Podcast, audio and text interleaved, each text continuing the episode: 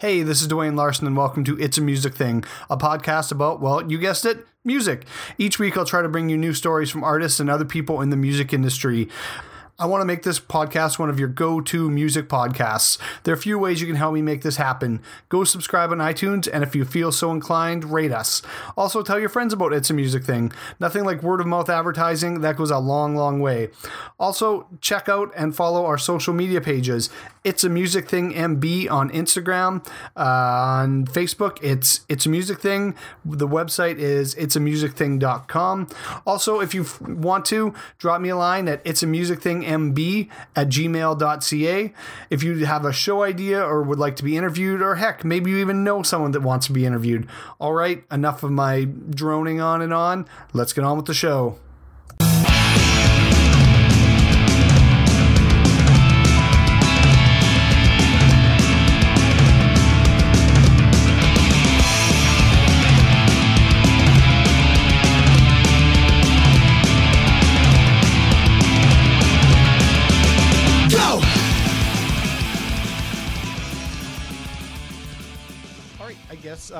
First and foremost, who am I talking to today? My name is Madison Lahoe, and I'm an audio, I say tech usually, um, based in Winnipeg. I'm never sure audio tech, audio engineer, audio sound person. I so I just go with like you. You do sound, right? Yeah, yeah. I do sound, yeah. Um, I don't know. I usually, I usually say tech because I think it like encompasses every aspect of what I do because it's I'm not always engineering necessarily. Um, so that's usually my go-to. And the way I start off every every kind of podcast, every episode, is with the same question: um, What is your first memory of music, like hearing music outside of like a nursery rhyme or a lullaby, that really captured your attention when you were a child? Um, I think like the first show I ever remember going to, the first live concert, I don't even remember how old I was. I maybe maybe like 7 or 8 and my parents took me to see the Rankin family in Brandon. Nice.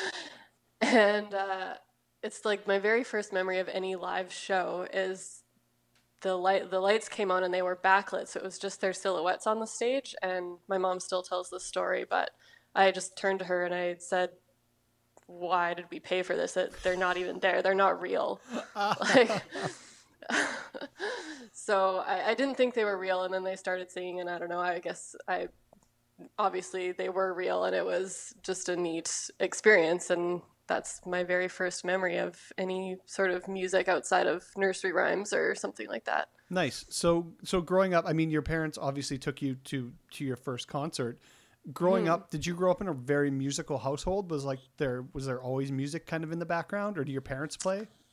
um my mom actually plays guitar and sings she's done a few weddings and stuff not professional like not she's not a professional or anything like that um but she always had a guitar around and we she made sure we took piano lessons um but there was always music playing in the house usually um throughout the day when i was growing up And so so growing up, you said you started or you played piano. When did you start playing piano?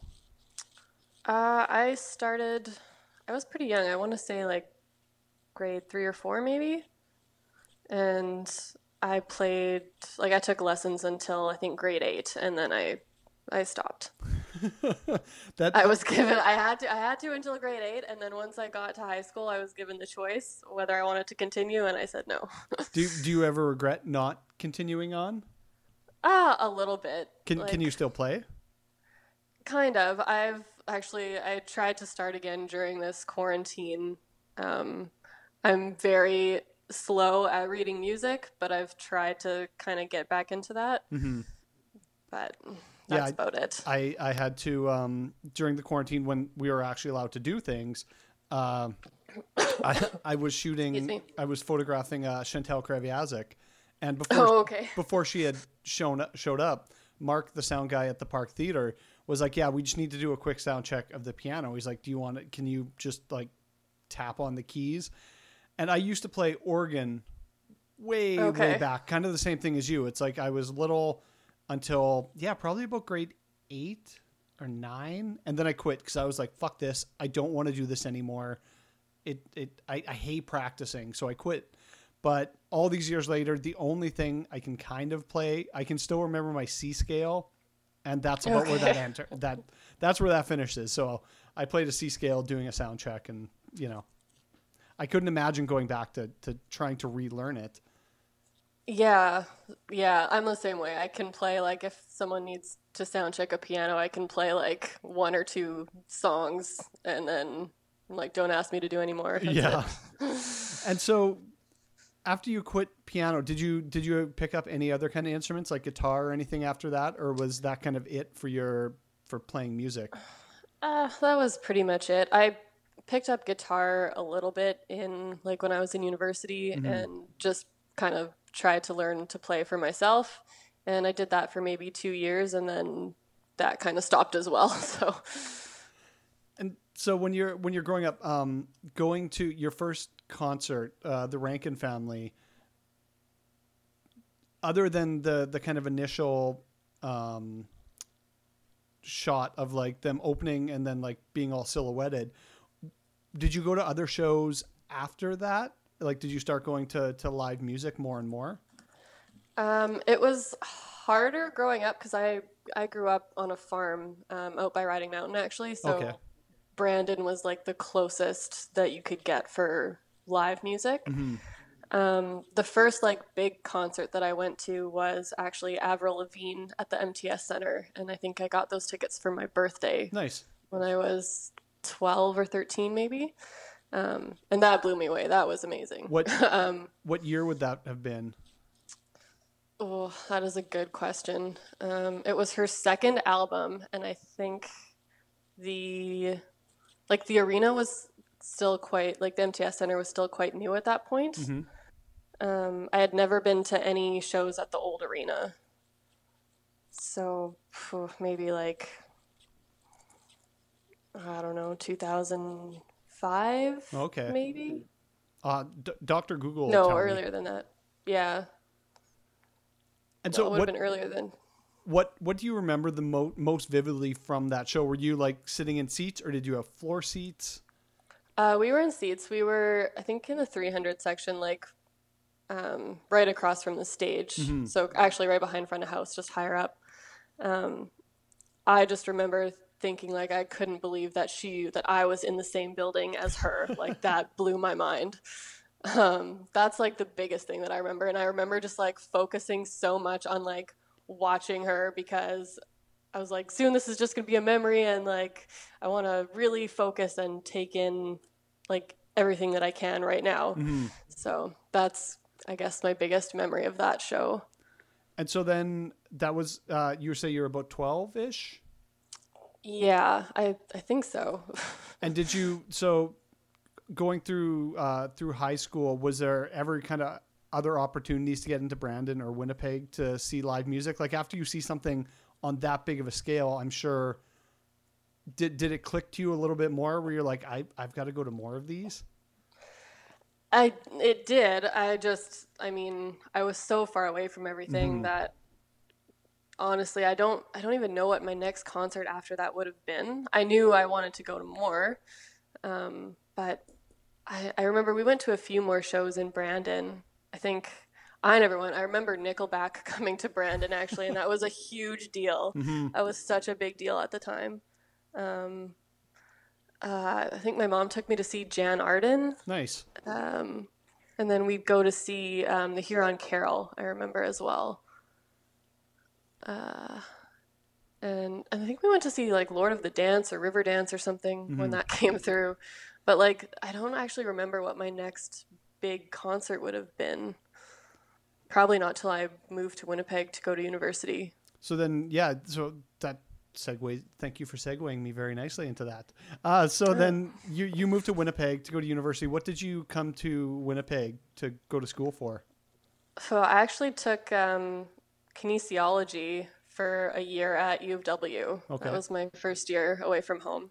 And what was it like that first year being? I, I don't want to say like the big city because it's not like you're moving to New York or anything, but coming from like Riding Mountain into into Winnipeg and living here, was it a big adjustment for you at the time?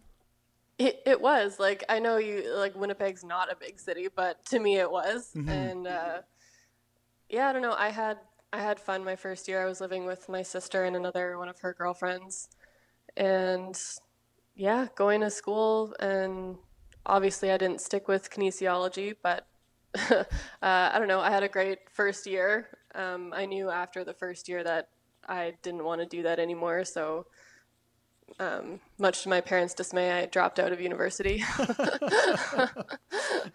And but that first year being in Winnipeg, did you is that did you start going to more shows? Did you start kind of checking out the the, the live music scene here? I did, yeah, and it was like not just arena shows, but lots of like I had never been in a place where I could go to a show every night at like a small venue. I thought that was amazing.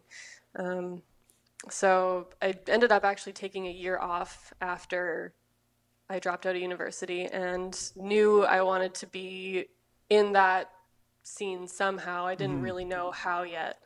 So I ended up working for Ticketmaster actually for full time for a year at the call center. And during that time, just would go to shows, like a lot of shows. Um, and I think it was actually a, a Kiss show at the MTS Center that I was just like, I need, I want to be a part of making this happen, like mm-hmm. putting this show on. And I just remember looking at front of house at the all the gear down there, being like, how do you learn how to do that? Like, what?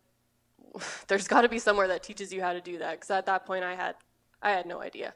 And would would you say working at Ticketmaster kind of helped you in that direction, like being able to go to shows? And did it also form your opinion of like you you don't want to be an office person? Yeah, I knew I definitely didn't want to be an office person. Um, I don't know. It just gave me like that year just gave me like the money and freedom to try new things. Like I didn't even that obviously I didn't even know this job existed when I was in high school or when I graduated high school. So yeah, that year was kind of just spent exploring different options, different career options. And so after that Kiss show, when you kind of were looking at the front of house people, how did you? Is that when that you said that's when you kind of decided you want to be part of the kind of the the machine that makes a live event go? How did you start to kind of tiptoe into that that world? Yeah. Um, well, I was just like, that guy has the best seat in the whole arena. Like, I want to sit there. Like, I want. That's where I want to sit for the shows. Um, I started looking into places that might teach you how to do this because I was completely green. I had no idea what I was doing. Um, I found a school in Winnipeg, actually, uh, Mid Ocean School of Media Arts, and I ended up taking two evening courses there just to see if I even liked it, if I was any good at it. Um, so I continued working full time, did my two evening courses, really loved them, and decided that's what I wanted to do full time. So I tried to find a school that would teach teach a broader course because Mid Ocean was a lot of studio stuff Oh, okay. and um, and I wanted to be more on the live side of things. So I ended up doing some research and found a school in Mississauga, Ontario called Metalworks, and yeah, my parents packed me up and moved me out there the next year to learn how to do live sound. So, so when how, how did that conversation go with your parents? Because you you had dropped out of university, which I mean it is is fine. They probably didn't love it because like if you're going to be a kinesiologist, it's a it's you know you're going to be working. You're probably going to be making a good amount of money. Um, you drop out because you know you got to find yourself. That's what many of us do. You have to figure out what you want to do. Have your kind of year off. How how was that conversation about saying, I want to go, you know, to move to Ontario and learn how to do live music? Uh, you know what? My I think my dad was pretty supportive. My mom, I think, was very like, "Well, we'll support you, but eh, I don't know about this." Um, but you know what? They got on board. I, I, I first I told them I wanted to go to school in Florida. um, I found a school called Full Sail, and I was like, this school is great. This is like they teach all this live audio stuff and live production, and it was in Florida. insanely, insanely expensive. First of all, and in Florida, and my mom was like, well.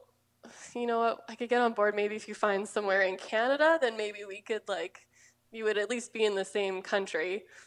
Um, so then I started doing more research, and then I found Metalworks. And I think you know the fact that I was doing that and not going to Florida was they're like, okay, like we that we can make this work. Yeah, it's- we it's- can get behind this. it's a little more of a cushion. It's like you're not moving, you know, however many thousands of kilometers south and into the states and really hard to get to.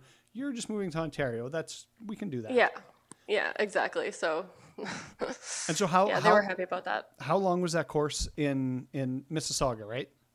Yeah, it was uh, two years, uh, three semesters, so it was full like all year round. So it was two solid years of school with like no summer break or anything like oh, that. okay. Um, it was uh, the program I did was one year of live sound, and the second year was all studio sound.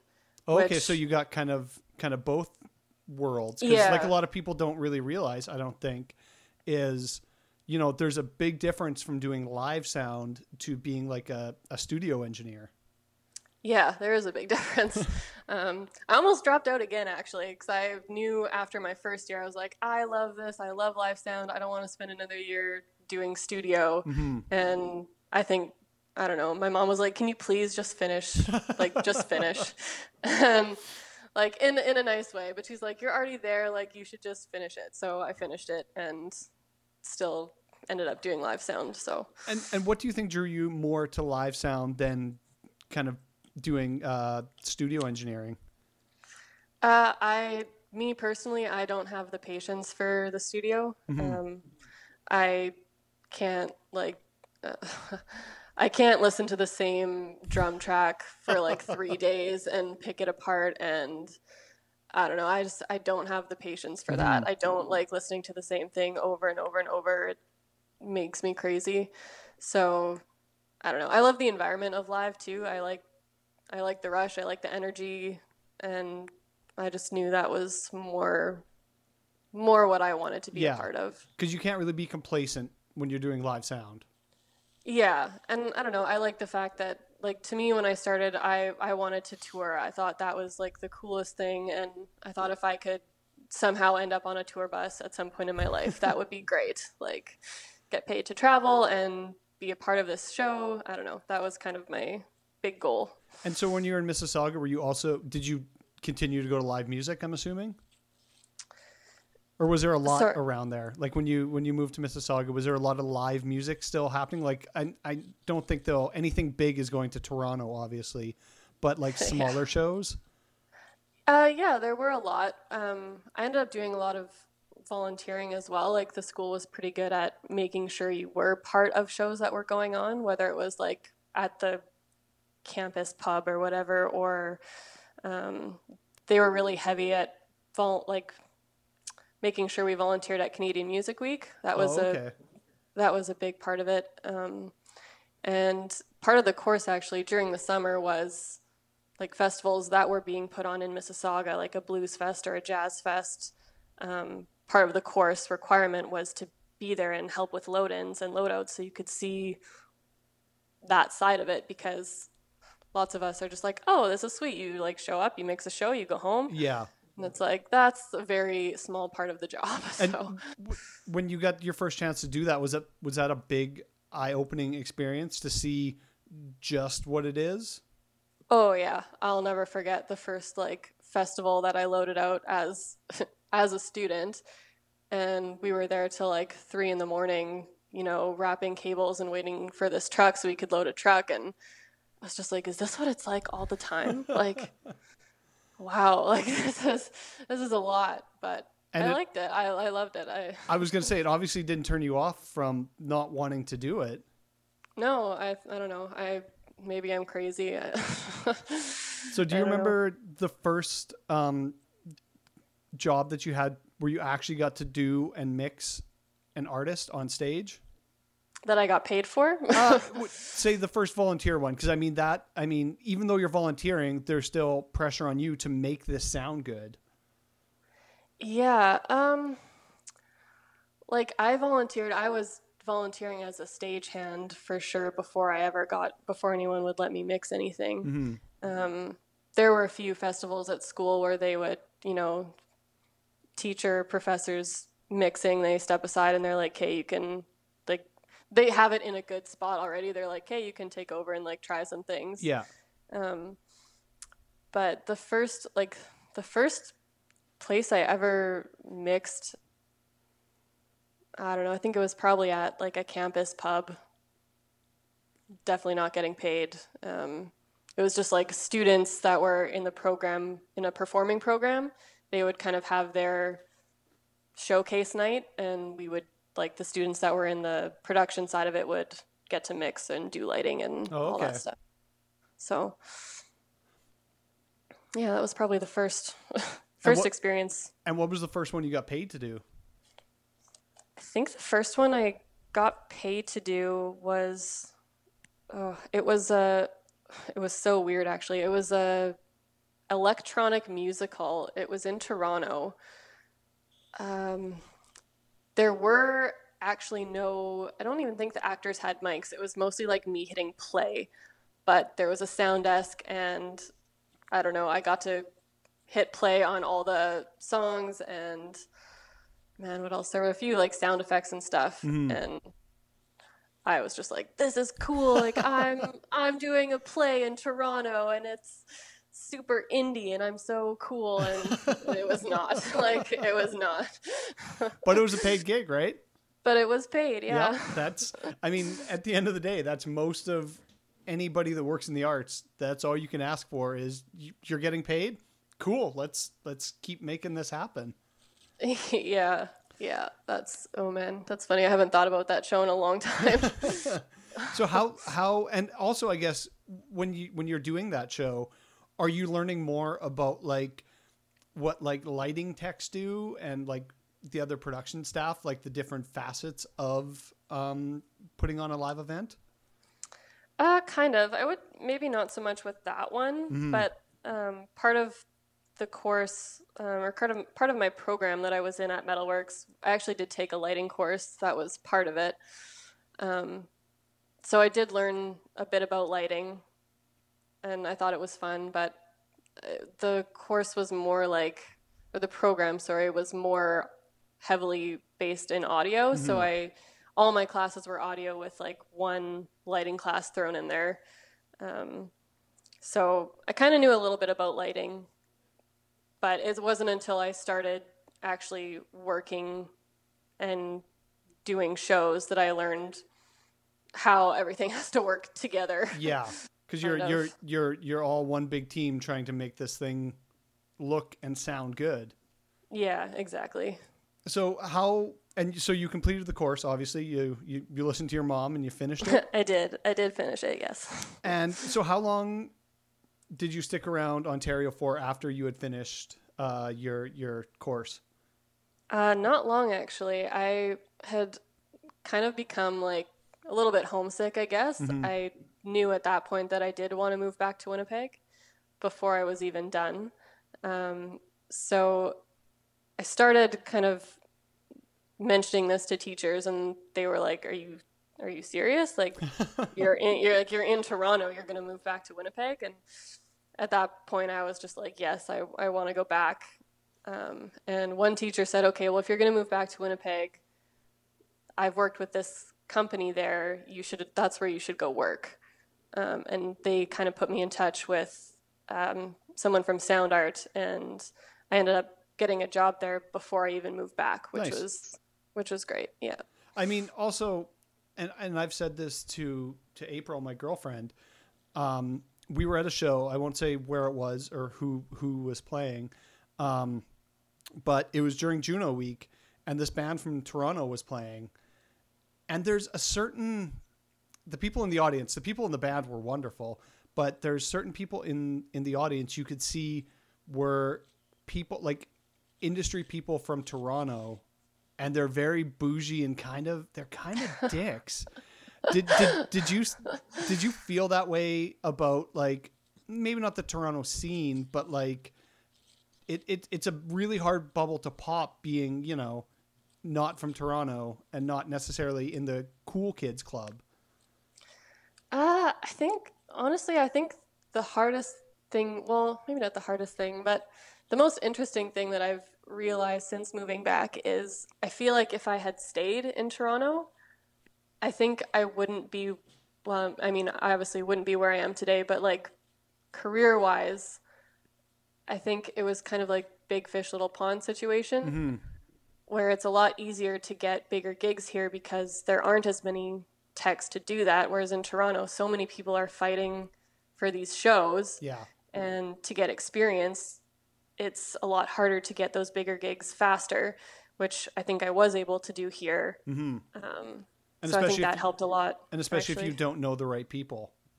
yeah because yeah. like our, our our communities whether it's like photographers sound people um uh lighting people are like the industry is very small like it's it's everybody kind of Oh, yeah. it, it's one degree of separation in many cases like i think a lot of people don't realize that a lot of um those crews travel with different artists all year round Yeah, it's oh man, it's so tiny and it's been interesting too to see like I've made a lot of friends also just from working shows, say at the Burt and being a house person there.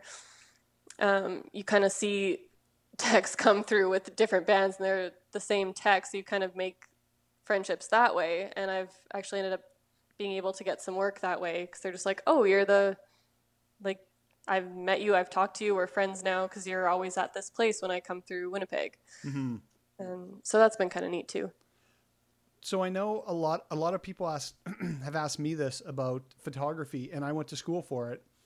Would you say go what would you say would uh, is is better to do? Go to school and learn how to do like audio engineering, teching, or just working in the industry and working your way up and learning how to do it kind of hands on?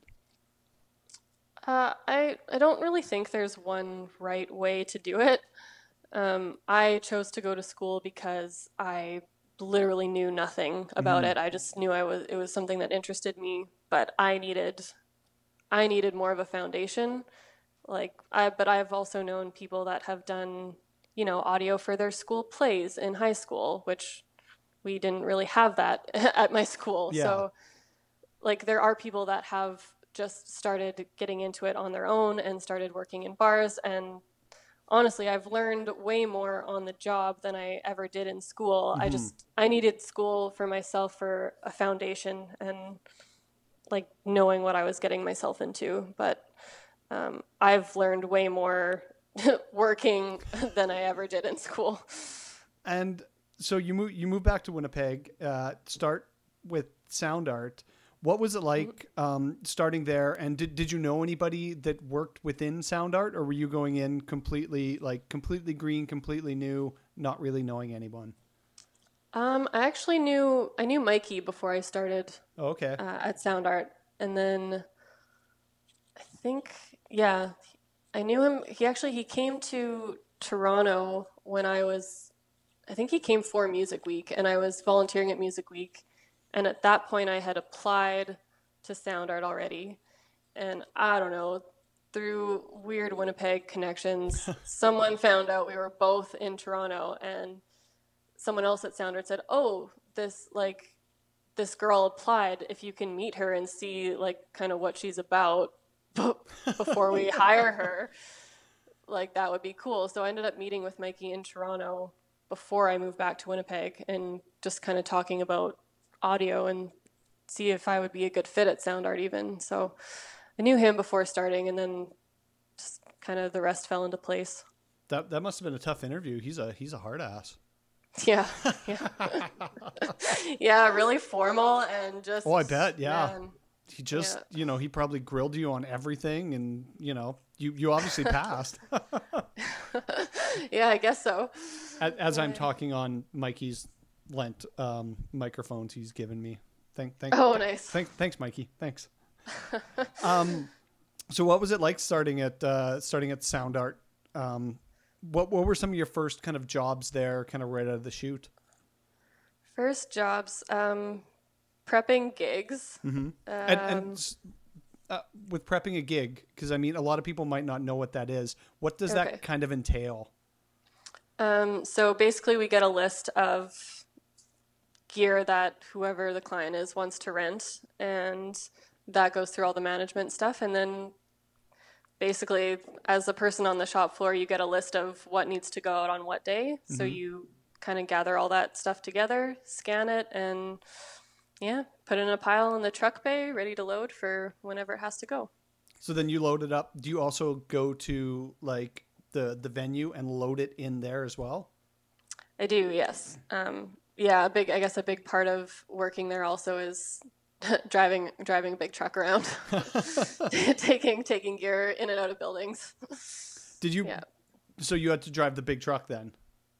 Yep. What what did you? Because I know I've I've I've got uh, whatever it is my class three license.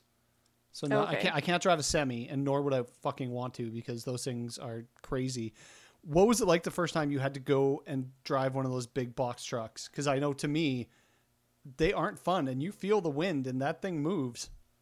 Yeah, no, they're not fun. Um, uh, yeah, I don't know. I just I knew it was something like that's kind of like the baseline of what you have to do. Like if you can't if you can't drive this truck, you're kind of useless. Yeah. so because that's a big part of what this job entails is getting the gear to and from the show um, i don't know it was just something i knew i would have to do uh, i've like i already knew how to drive standard which was a big thing in itself. Um, so i don't know you just you just you do it once or twice you get used to it. People usually get out of your way. Yeah, yeah, they're they're not gonna they're not gonna block your way. yeah um, yeah i don't know I'm, i guess i'm used to it now. And so you started um, kind of on the shop floor, like loading stuff up and then unloading at the venue. Did they also teach you how to like how to repair um, the various kinds of equipment, like mics or monitors or? Yeah, yeah, they did. Um, I think it was, I don't know, I was working there my first couple months, and we were testing testing cables, and we have this little cable tester. Basically, you plug a cable in on either side, and the lights show up to make sure that every wire is co- like correlated. Um, I don't even know how I did it. Somehow I ended up like plugging power into this thing, and it just started like the little LEDs blew up and the, started smoking.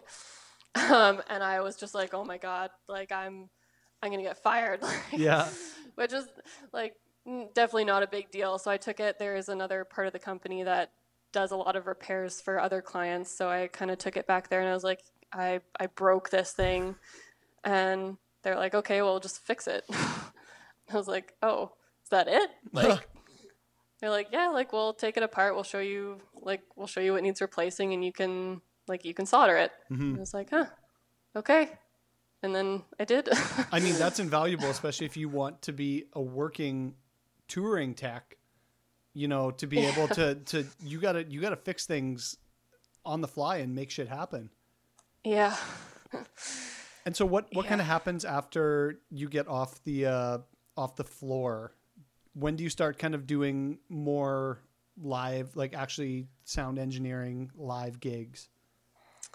Um, they started taking me on, like, I was not in charge of anything major, but they would start taking me on shows. Like, say, I remember my first one, I think, was to the Burt, and they said, You're not going to mix or anything, but just, you know, hang out. We'll show you how we set up the stage and kind of what a typical day at this theater is like. Mm-hmm.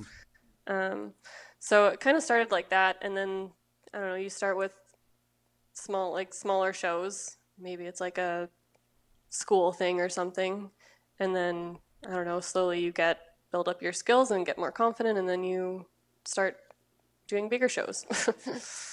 And so one one of the things that someone might not know, what's the biggest difference between kind of a house technician and a touring technician? And do you cuz you you've done kind of both, I assume, correct? Yes. And what's the biggest like is there ever kind of like a butting of heads between the two? Um, yeah, sometimes I guess, but you know, it's a big part of the job to make sure there isn't. Yeah. um, house tech basically is someone that is in in the theater. Like, I'm just going to use the Burt for an example. Yeah. Um, they're there all the time. They know they know the gear. They know the rig. Um, they will mix bands that don't have their own techs or shows. Yeah, shows that come in that don't have a sound person traveling with them. Mm-hmm. Um, and then touring tech, you are working for the show and you you go into a new venue every day within that has a different house tech. Um, and your job is to make the show hopefully sound the same the same as it can in a different room every day. Mm-hmm. And as so you you've been a house tech, correct? Uh, yes. And what did you ever have to like mix a band that didn't have their own sound person? And what was yeah. like is that is that a tough thing to do? Because especially if you're not maybe familiar with their their music or what they want. Um. Yeah, I guess it is like I don't know. You kind of find out what, like, you obviously know what kind of genre they are, Mhm. and you just I don't know work with that. I guess that's what I would try to do, anyways. Just like okay, you're pop punk. I know what pop punk sounds like, so try and make it sound like that. And you you- could ask, like, I always ask them to Be like, do you guys have any notes? Like, Mhm. before we get into this, what, like, is there anything I should know? And I mean they're obviously sound checking, so that's where you guys Yeah. kind of work out all the the wrinkles and everything. Well, sometimes they sound check, Sometimes. sometimes, they don't. Do you find it more stressful when they sound check or when they don't sound check? Uh, when they don't sound check. Because then you got to adjust on the on the fly, and sometimes, especially if they're an opening band, they're not going to have, you know, an hour long set to really dial it in. Oh yeah, yeah. And sometimes opening bands, their sound check time. Sometimes they don't get a sound check time, Yeah. so it's you do have to do it on the fly. Um, but it's it's always nice if you can have a sound check. Mm-hmm. Do you have any Yeah. kind of favorite genres you like? You like to uh, to do sound for, and any Um, and any maybe you you know that are not that you don't like because I know there's everyone has music they don't like, but maybe that are a little more challenging that you know you kind of want to stay away from maybe. Um, for stuff that I like, I don't know. Folk Fest is usually one of my favorite gigs. I like all that folksy acoustic stuff. Mhm. Um, I don't ever really listen to like metal, for example. So Mhm. I like I know what I know what it sounds like, but I it's not my first choice in mixing. I know other people that could do probably a better a much better job than I could at mixing something like that. Um, What about stuff like like EDM kind of stuff? Is that is, is that its own kind of monster? I mean, EDM. I, I don't know. It's hard to mix EDM Mhm. in, in quotations. Like, it's it's usually just tracks, right? So Yeah. uh, I don't know. I that to me is like okay if or if it's a DJ playing, it's like okay you have your two channels and you put them up and that there you go. Like you're off. Yeah. Have Have you done a show where, like, can you think of a musician that you're you're mixing them and they really surprise you with at how good they were that you had had no clue who they were before? Oh, there's been a few. Like that's one of the my favorite parts about this job is that I end up working a lot of shows and seeing a lot of bands that I would maybe not hear about otherwise or like give my time to. Mm-hmm. Um, but there's been tons. Like like I said, Folk Fest is one of my favorites, especially for that. Like I've found so many new bands that I love and listen to to this day that I had never heard of before they were on my stage at Folk Fest. So And and and on the flip side, have you ever worked for an artist where they like you you got you got the the gig done and afterwards they kind of like came back and said, you know, kind of dressed you down and said you don't know what you're doing? Um, I don't.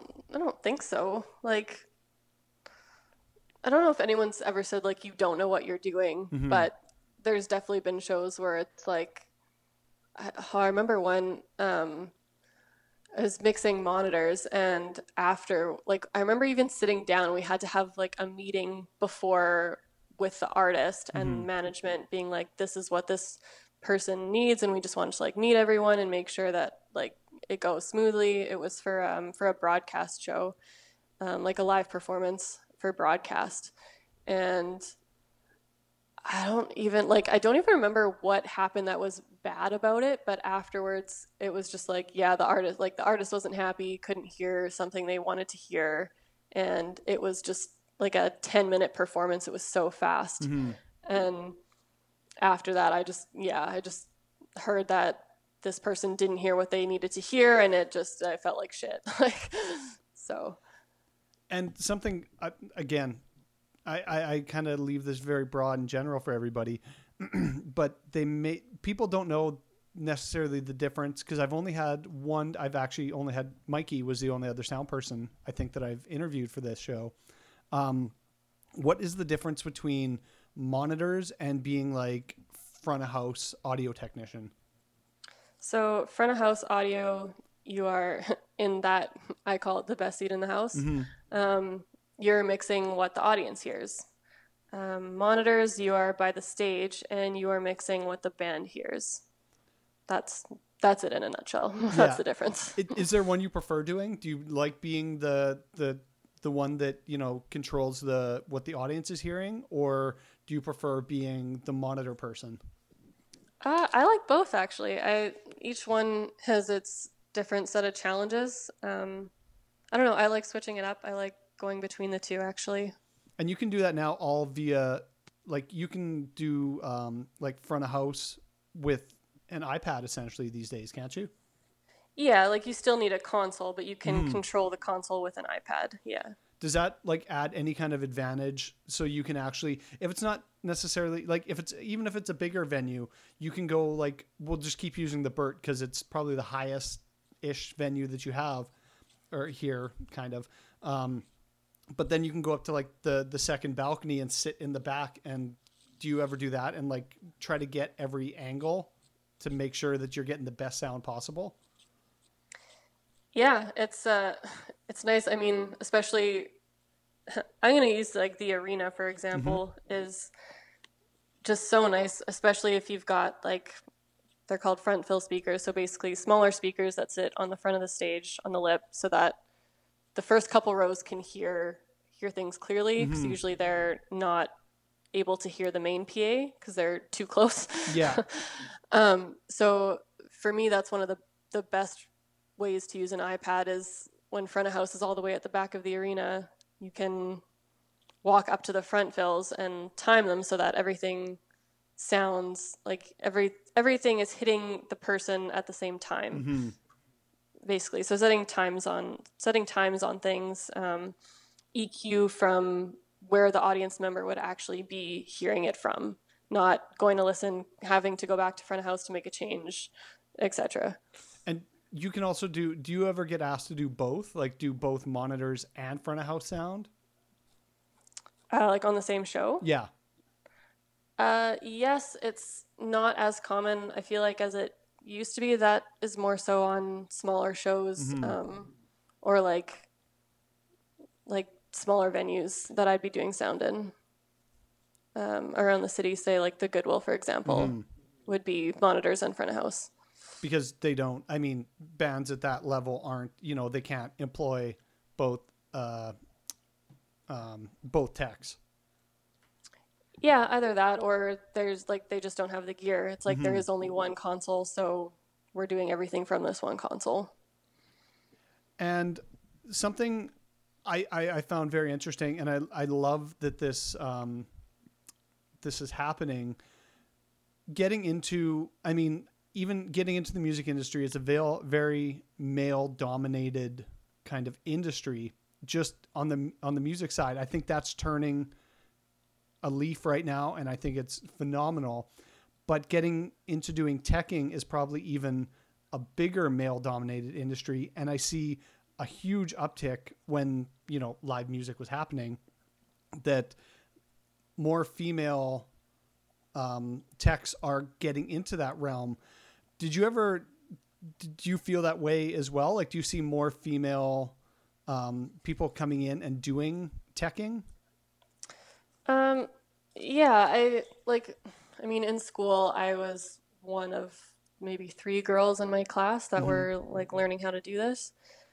But for me personally, I never felt like, like yes, it, it is male dominated, but I never felt like that was an obstacle or anything. I it's just the way it is. Like Yeah. I I don't I don't know why, but that's that's just how it is. Um, I've never found it any more difficult or like to get work. I don't think because I'm a female. I I don't know. Maybe I'm very fortunate that way. I don't like. I feel like I just kind of slid into my little place in in the city and in this industry in the city, and I I don't know of any other females currently just doing sound in Winnipeg.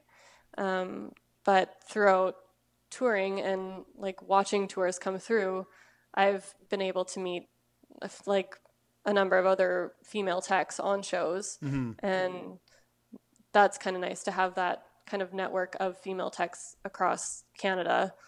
Um, yeah. And what what would you say to someone either either female male um what what's the how should they you know get into the industry if they're like kind of like you were you were at the Kiss show and had the epiphany of like I, I want to make this go how would you say is the not the easiest way but a, a good way to start getting into the the behind the scenes kind of Um, go to shows, ask questions, like ask questions, um, ask to volunteer. That's a, like I learned a lot in my volunteer experience. And then when you are confident in your skill set, don't be afraid to ask to get paid to do it because you know it's it's like artists, right? Like we don't want to get paid in experience all the time. no At no. some point, you need to make a living. So I don't know. That that would be my advice, anyways. As I I I knew nothing, so it would start off volunteering, and then as my skill set grew and I felt more confident, it would be okay. I need to get paid to do this now because I know what I'm doing. And do you do you still ask questions? Are you not afraid to, you know, if there's someone that I don't want to say actually before I ask that question, is there somebody you look up to that, you know, not that you want to aspire to, but that really inspires you? Um, any touring tech really, like any touring tech on a big show. I just, I anytime I'm doing anything, say at the arena or the Burt, um, yeah, if they're usually I can get a vibe for if that person is like cool with me asking questions or if they're just like I'm here to do my job, fuck off. um, but no, like, and mostly everyone that I've come across is like they want to share what they know too. So it's I don't know. Yeah, I always ask questions. Can you think I don't think that'll ever stop. Can you which is great because that's the only way you're going to learn and grow even as a person, not just as a technician, but as as a person. Can you think of one of those instances where you know there was a, a touring tech coming through and they did something you kind of like turned your head and you're like what what the hell was that and you asked them and they told you Uh, yeah, I don't know if it, like anything specific, um, like a specific instance comes to mind, but I feel like that happens on most shows where I'm just like, oh, what are you like? What are you doing here, and why did you do this? And they'll be like, oh, this and that and that, and I'm like, oh, that's cool. Either yeah, I like that, and I might try to implement that, or I don't like that. So, and have you had someone do that to you yeah, yeah, for sure. Um, so I always like to ask about touring stories because you've seen a lot of the the country, the world. Um, so one of my one of when I get a chance to talk to behind the scenes folks, one of my favorite things to ask is what's the worst thing that's ever happened to you while you were doing your job? So in your case, while you were, you know, mixing, what's one of the worst things that happened? Oh, jeez. Um. You said it sounds like there's been a lot. I don't know. I feel like for, for touring experiences, a lot of it has been like trucking issues. um, the very first tour that I did um, was I was actually driving a five ton truck across the country in January, which is never fun. Nope. Uh, but yeah, I think it was like my for uh, it was like definitely within my first week of being on the show, and I was driving, and we hadn't even made it out of Manitoba, and the roads were so icy. Um, I crashed the truck, and like didn't flip it completely, but it was on its side, and I was just like, oh my god, like that's I have single handedly ruined this tour. Like day three of me being here, like fuck. um, yeah, that one was that one was not good. Um, the show did not happen that night, um, but we did carry on the next day. Uh, basically, they had to they took the truck back to Brandon, I think, and cross loaded it into a new truck, and yeah, met us in I don't know, it would have been past Regina. We were supposed to do the show in Regina that night, but it didn't happen. Um, I don't know. There's been lots of shows we've done where the truck is not like gear is not there on time, or there's been weather and the bus doesn't make it there in time, so we're late. The gear's there, but you know the techs aren't there yet. Um, mixing wise, I ugh, this was a few years ago. I won't say the festival or the band, but I was supposed to be the monitor tech for a festival, and the headlining band had requested a specific console because that's that's what they had their show file. That's what had to be there. I had never used this console before so i spent like the week before the festival on this desk learning how to use it. Um, this band had a reputation for fire, firing monitor techs almost every show or every couple shows. Um, so the day of the show um, it turns out that they had asked for the specific desk because their monitor te- their monitor tech knew knew this desk, and that's what the show was on. Um, that day of the show, the tech that came to talk to me said, "Oh yeah, that guy got fired yesterday. I'm this is my first day, and I don't know how to use this desk either." Oh, I was like, "Oh my god." Okay, so we brought this desk for this guy that's no longer here. Like I had been doing monitors on it for the past day, a mm-hmm. day and a half maybe. So it's like, okay, I I know it enough to like get to do to do a show, obviously. And so he loaded his file. They did sound check, saved it, and then go to recall the show, like everything they had saved at sound check before the show started, and only half of what they had done had saved properly. So this guy started freaking out, saying he's going to get fired, and like swearing and just I don't know. He like ran away from the console at one point. I don't know where he went. so meanwhile, the band is like, "What's going on? Like, what's happening?" And they're waiting for the show to start. So me and another tech just like I don't know where like their monitor tech had left. So me and this other tech from Sound Art were working together to try and get a a monitor show like together for this band so they could hear themselves at least to start the show. Mm-hmm. And we did. and the show like they started a little bit late, but the show went on, it happened and yeah, I don't know if anyone in the audience was the wiser other than the show being a couple like 10 15 minutes past when it was supposed to start. But the show did happen. and I don't think that guy got fired. I think I don't know. I think they kept him for another day. I am not sure.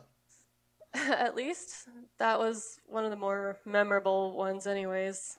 Um, And and you had mentioned something there about because about loading a file.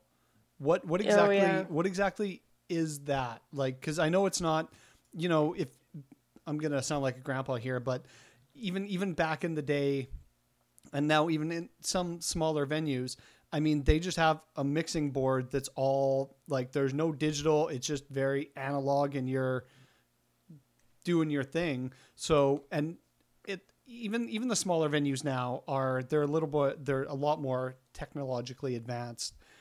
so what what exactly are you doing when you're like sound checking and what is loading a file? so you can't load a file on an analog desk. Yeah, it has yeah. to be has to be digital. Yeah. Um, so basically, you sound check. You have all your settings how you want them. Um, you save the show, and you can actually put it on a USB key. And then when it's time to like say five other bands are playing before you. Mm-hmm. Um, instead of having to re-sound check all over again, you can just load your load your show file off of your USB key into the desk, and all your settings will come back as you left them at sound check. And one thing I love because I've got a few few friends that do sound. Watching you guys mix is it, it's kind of funny to me because you you're you're always touching something, even if it's moving it a millimeter. You're just you know, I don't want to say micromanaging everything, but you're never stopping. You know, moving it up that millimeter. Does it actually do anything?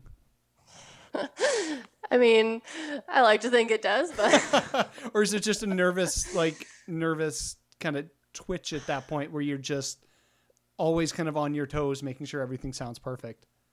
to me, it's like I don't know. When I'm mixing, I try and go through like in my head. I'm like, okay, am I happy with the kick drum? Okay, am I happy with the snare? What can I change about the snare? Like, or why is that not? Why do I not like the snare sound? And then mm-hmm. I'll like kind of go through like each instrument individually, and then kind of take myself out of that and be like, okay, now what what does it sound like as a whole? So to me, it's like I'm always cycling through each instrument, which is maybe mm-hmm. why I'm always making like smaller adjustments. I don't know. One, especially I guess if the band like, and it's changing from song to song as well, because you know they bring on a new guitar, they they they they change their tuning, so you've got to be on top of it just as much as as the bands do. Yeah, and it's also a good way just to like keep yourself in the moment. I don't like to sit back too much. I mm-hmm.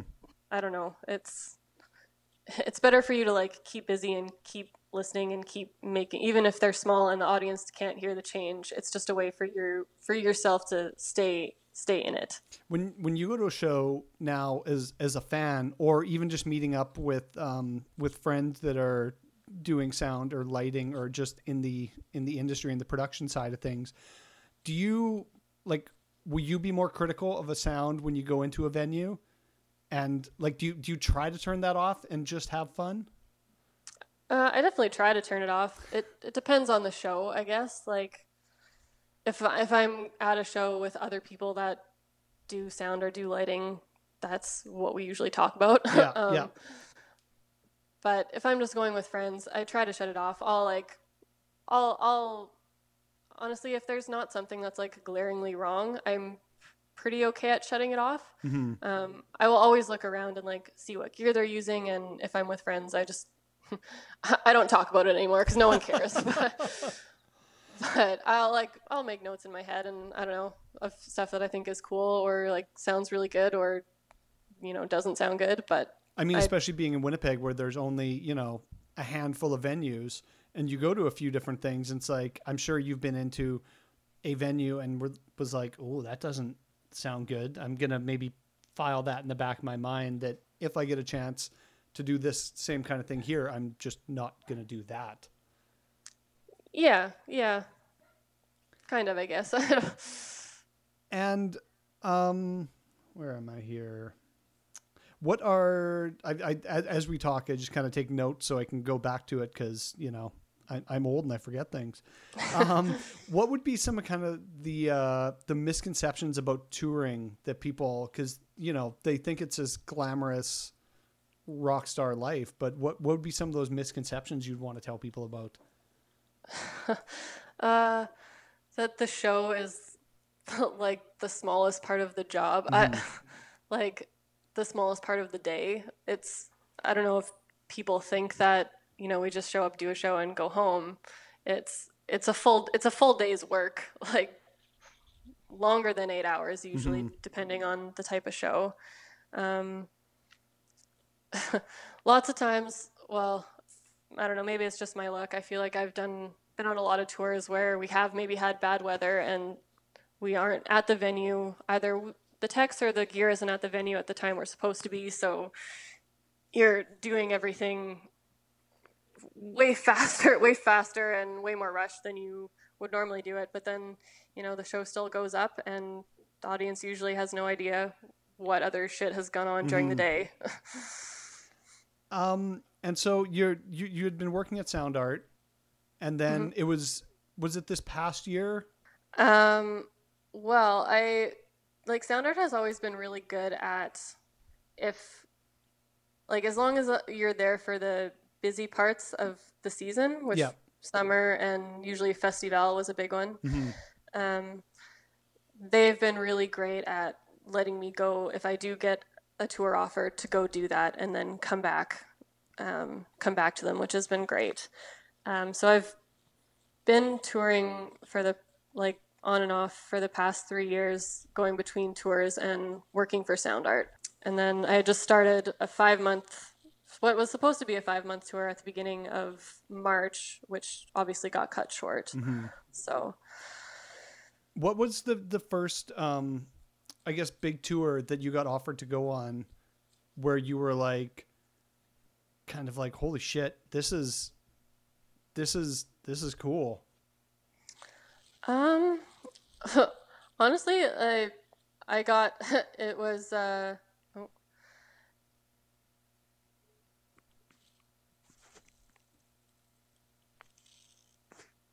Sorry, I was getting another phone call there. Nope, no problem.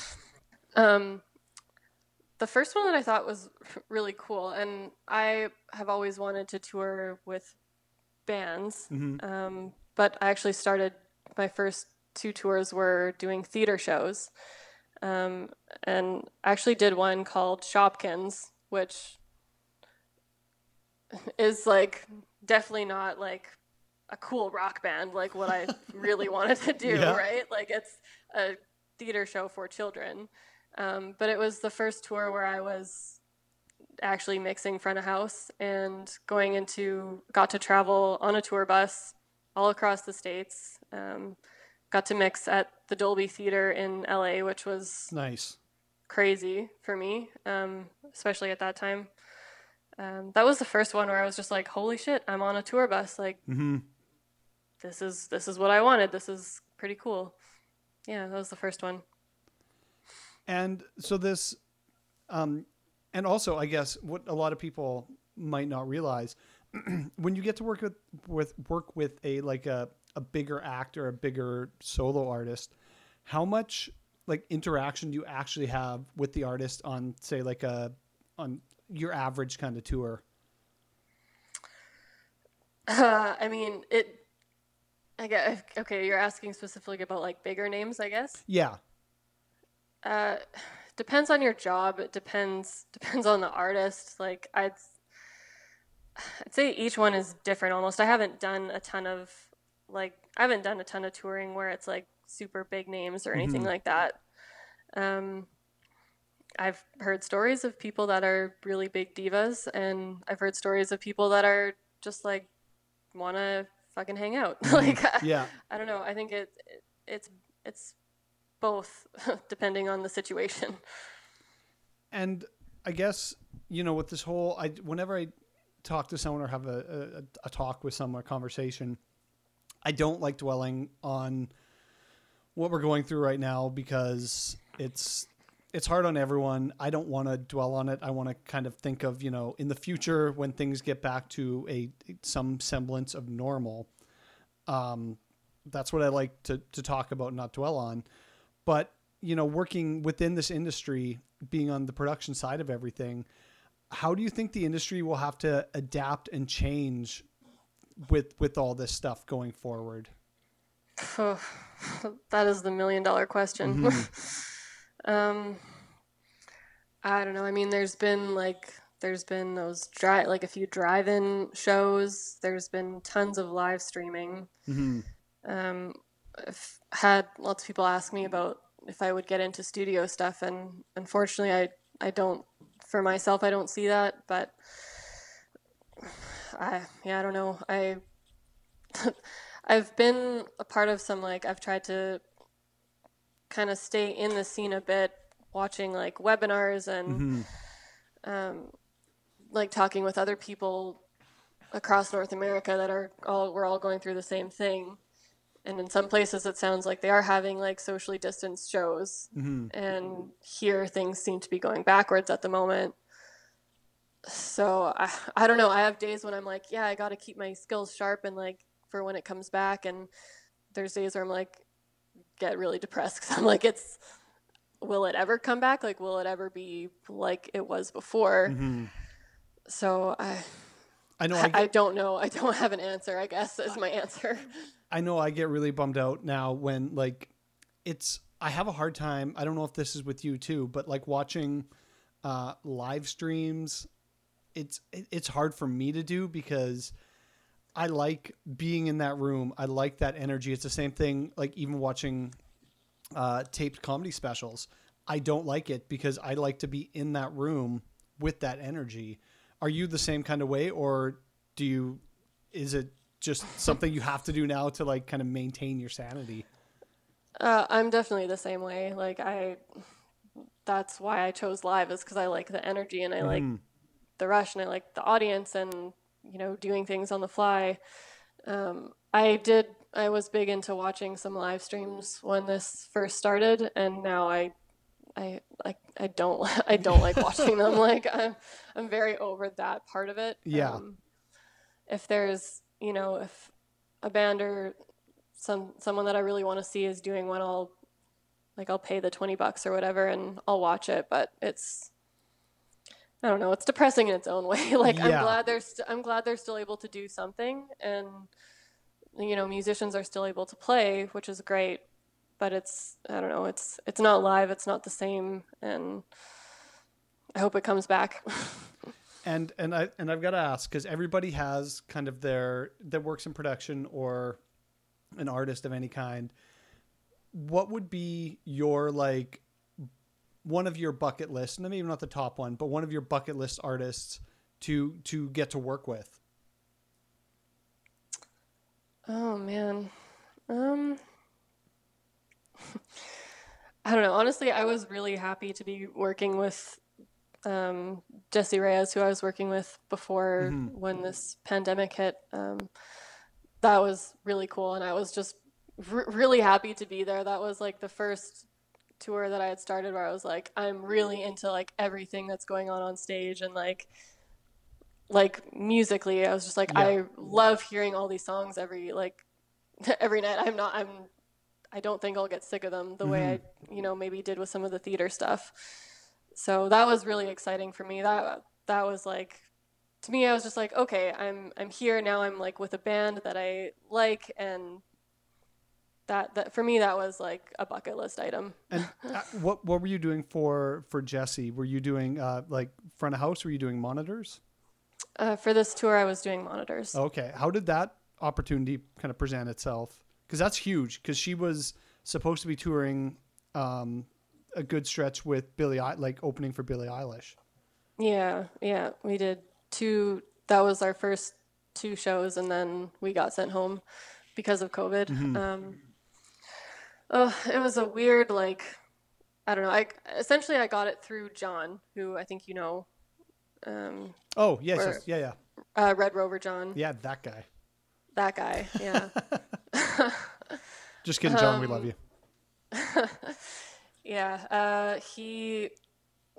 Uh, he asked me to do to fill in for doing front of house for her for a show in Squamish, BC in the summer, and Sound Art was gracious enough to let me go do that, and it went well, I guess. um, and her tour manager also ended up filling in for a Sound Art gig. He actually worked for us for Festival du Voyageur one year um, with me. He was doing monitors and I was doing front of house. And then I guess that happened first. So I met I met her tour manager through John because he came to work for us for Festival because we need people. hmm And then John asked me to fill in at this other festival in the summer, which I did. And then did another show. I guess, yeah, that show went well. So I did another show filling in for front of house in Toronto for her. And then and then she started this tour and her regular sound guy was able to, to do the tour. Um, but they wanted a monitor person to travel with them as well. So they asked if I'd be interested in that and I obviously said yes. Yeah, and that what I mean, I I can't even I can kind of imagine because I've had something similar happen to me with a photo of mine kind of blowing up. But, Okay. But what was that like conversation like? Did you like shit your pants and was like, holy crap! Like this is, this is yeah. Why are you even asking? Just say yeah, yeah, yes. We'll do Yeah. this. Yeah, exactly. I was like, just whatever you need me to do to like get me there, I will. I will do it. Like I, I yeah. And so, what were So- those? You said you only got two shows in. What were those first two shows like? Like that must have been on a scale of nothing you've you've done before. I'm sure. Other than It Folk Fest, which is huge, but this is a different kind of huge. It was it was like I was anxious all day for sure. Mm-hmm. I I mean I usually get anxious before shows anyways, but it's just like I I just tell people I said that the first day was it was a bit of a blur. Like we were op- we were opening on these shows, so it was all of our stuff was ha- had to happen like pretty quickly. Where it was like, okay, we get like five minutes of sound check, and then like we're we have to get off the stage. Um, but yeah, I don't know. It was I would say a blur, but it I was really looking forward to finishing that. Yeah, no doubt. Because like, I mean, Billie Eilish was is was is like huge. Like the the shows must have been. I mean, obviously sold out and packed, and you know, getting to see. I'm sure getting to see her production firsthand was probably even maybe better than seeing her perform. Seeing you know the professionalism that goes on. Not that you guys aren't professional at all, but you know, seeing something at that level working. Yeah, it was neat. Like the the first day they like yeah, we got introduced to all of their crew and everyone was just so nice and so chill and um we were obviously the first couple shows on a tour you're still trying to figure your shit out and Yeah. how things are going to run, how you're going to do your load in and load out, and how it's all going to go smoothly.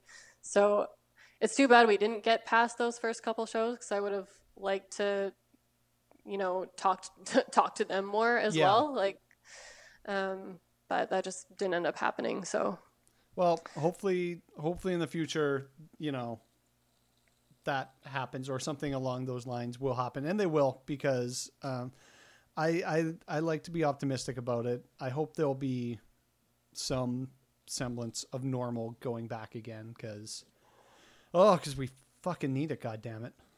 yeah, yeah. Yeah. Don't sound so defeated. Jeez, come on now. Uh, I'm sorry. I'm, No. I have I have good days. I have bad days, and uh, It's yeah, everything in between. so. yeah, no, it's it's fair. I I mean, I'm it's I got through the summer okay. Had enough like a month and a half of weddings ish before we shit the bed here again. And now it's like it's like I'm stuck in the mud and I'm just spinning my wheels waiting for, you know, that two by four to get thrown under the wheel so I can keep moving forward and it's just very annoying. And you guys have been that way since the spring, so I can't even fathom what you you guys have been going through. Uh, it's just yeah, I don't know. days where I'm like, yeah, it is like it's gonna be back and it's gonna be great, and days where I'm like, is it kind of like I don't know. It's been a weird like identity crisis almost. It's where you go from doing so many shows all the time. Seem it seems like to having way too much time with your own thoughts. Yep, yep. So I don't know. It's trying to for me right now. It's trying to figure out if I'm not doing shows, what else do I want to do? That's not a show. Mm-hmm. Yeah, I'm I'm the same way. It's like I can't take live photos of of, of concerts and shows. What what else do I like to take? Nature? No, no. I'm, I'm good with not going outside. It's it's getting cold here. I'm I'm good with not doing that. So yeah. yeah. Well, Maddie, I want to thank you for talking to me. Um, it's been great. I, I, I really miss, I think for me personally, I don't know about you, but it's been the hardest thing is, is not being able to see those folks that I get to see at shows. Like I'm, I'm friends with a lot of people, but you know, you've got your show friends that you kind of see at live events. And it's been for me the hardest thing not seeing folks like yourself at, in, at like the Burt or just out and about. Like it's it's that's for me has been the hardest thing. Yeah, I I agree. I'm just like, man, I haven't. There's some people that I haven't seen since March, like Mm-hmm. just because that's where I see them is at shows. Yeah. So it, yeah, it's it's strange. Well, I want to thank you for taking the time to talk to me, and hopefully we'll get to you know I April does your hair. I hear about when Maddie comes in, and that's I'm like, cool. How's she? Good. Okay. so hopefully we Yeah. get to see each other sooner than later, and yeah, we'll. Uh, hopefully things will get better before they get shitty again. Shittier. yeah, I hope so too. Well, yeah, and geez, thanks for having me. It feels nice to talk about some of this stuff. Awesome. Thanks, Maddie. okay, you're welcome. Well, there you go. There's my conversation with Maddie. Big thank you to her for taking the time to to talk to me. I know right now it sucks for a lot of the folks and artists and just everybody generally to there's nothing happening. Uh, people that depend on their livelihood for touring are are in a huge state of limbo right now. So, you know, I realize there's not a lot going on, but I really appreciate when anyone takes the time to talk to me. And it was great to talk to Maddie. I haven't seen her in a long time. She's one of those folks that, you know, I only really get to see at, at shows. And since that hasn't happened too much, I, I haven't got to see her in a while. So big thank you to Maddie. It was great learning about, you know, how you got into audio teching, why you chose doing live sound over, you know, sitting in a studio. And I completely agree with you when on the fact that like to me, sitting in a studio would be very tedious. It's not as fun as everybody expects it to be. Um, and having just that that energy around you, and you know, mixing on the fly and doing stuff, and you know, it, it's great to know that when you move that little little slider, that microscopic thing, inch, that you know you're doing something, kind of, sort of, sure, whatever. Um, but yeah, thank you to Maddie for taking the time to talk to me. Also, again, big thank you to the WPGA. WPGA? That's not right. The WPG. Although maybe there should be an A there. But big thank you to the WPG for, you know, bringing me into the fold, uh, putting me on part of their podcast network, uh, adding me to the family. Sure, all those things.